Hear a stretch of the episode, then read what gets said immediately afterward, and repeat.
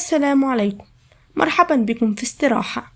حلقتنا اليوم عن الحزن وكيفية التغلب على هذا الشعور.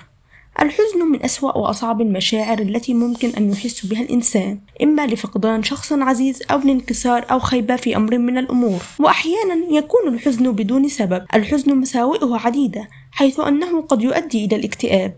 الحزن لا يؤثر فقط على الحالة النفسية بل يؤثر أيضا من الناحية الجسدية. وقد يؤدي إلى مشاكل في القلب ويؤدي أيضا إلى فقدان الشهية. فيؤثر الحزن على مسار حياة المرء. إن استسلم له بالطبع وصار واقعا تحت تأثيره فيصبح ضعيفا قلبا وقالبا. بالطبع من الطبيعي جدا أن يحزن الإنسان لسبب ما ولكن الحزن يكون بحدود لا أن يترك نفسه للحزن حتى يتمكن منه. فلولا الحزن ما عرفنا معنى السعادة.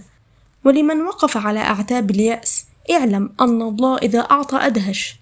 الجميع مر بتجارب وصعوبات شعر بعدها أنها النهاية ثم اتضح في نهاية المطاف أنها البداية.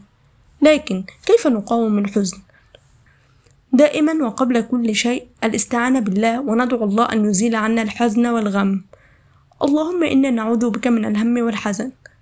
عش يومك ولا تشغل نفسك بحزن على الماضي ولا بخوف من المستقبل. فالماضي قد انتهى بحلوه ومره. عش يومك وكن ابن الوقت ولا تفكر كثيرا. قال رسول الله صلى الله عليه وسلم من أصبح منكم آمنا في سربه معافا في جسده عنده قوت يومه فكأنما حيزت له الدنيا بحذافيرها. أنت مغمور في نعم الله واعلم أن الله لم يضيق عليك أو يبتليك إلا لمصلحتك. يبتلينا ليعافينا يبتلينا ليرفع درجاتنا. فاعلم أن أمر الله كله خير. اجعل قلبك دائما موصولا بالله لأن من أسباب الحزن أننا دائما نتعلق بأشياء وأشخاص فانون.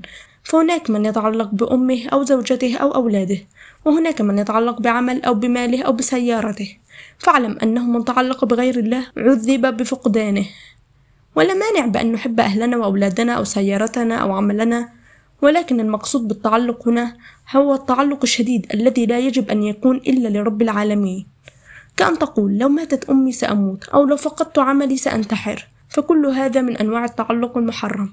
إذا كنا في حالة حزن فإن العالم يلوح كئيبا بالنسبة لنا حتى ولو كنا في منتصف نهار مشرق بديع. وعلى النقيض تماما إذا سمحنا لبذور السعادة أن تنمو بداخلنا فإنها أسوأ عاصفة أمطار لا يمكنها عندئذ أن تعكر مزاجنا الرائق. لا تنتظر السعادة لتبتسم ابتسم لترى السعادة. توقف عن الشكوى. الإنسان الحزين تجده دائم الشكوى. لماذا حصل لي كذا؟ لماذا أنا؟ فالشكوى الدائمة تسبب التعاسة. هل شكواك هذه كل يوم حلت المشكلة؟ سيدنا أيوب عندما أصابه المرض لم يشتكي وصبر وتحمل ولما اشتكى اشتكى لله عز وجل. وقال رب إني مسني الضر وأنت أرحم الراحمين. عندئذ كشف الله ما به من ضر. حول شكواك لله.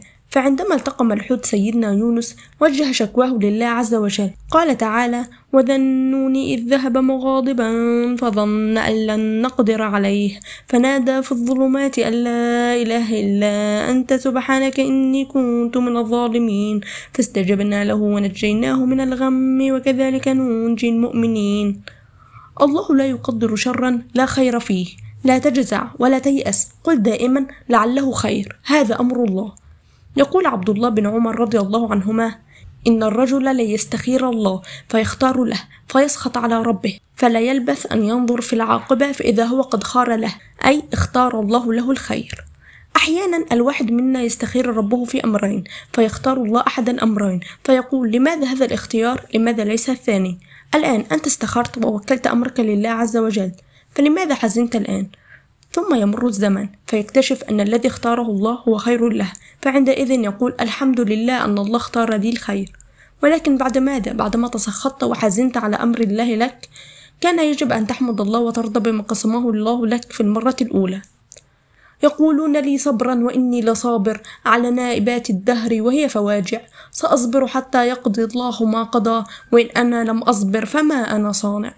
نقاوم الحزن بذكر الله. قال سبحانه ولقد نعلم أنك يضيق صدرك بما يقولون. فسبح بحمد ربك وكن من الساجدين واعبد ربك حتى يأتيك اليقين.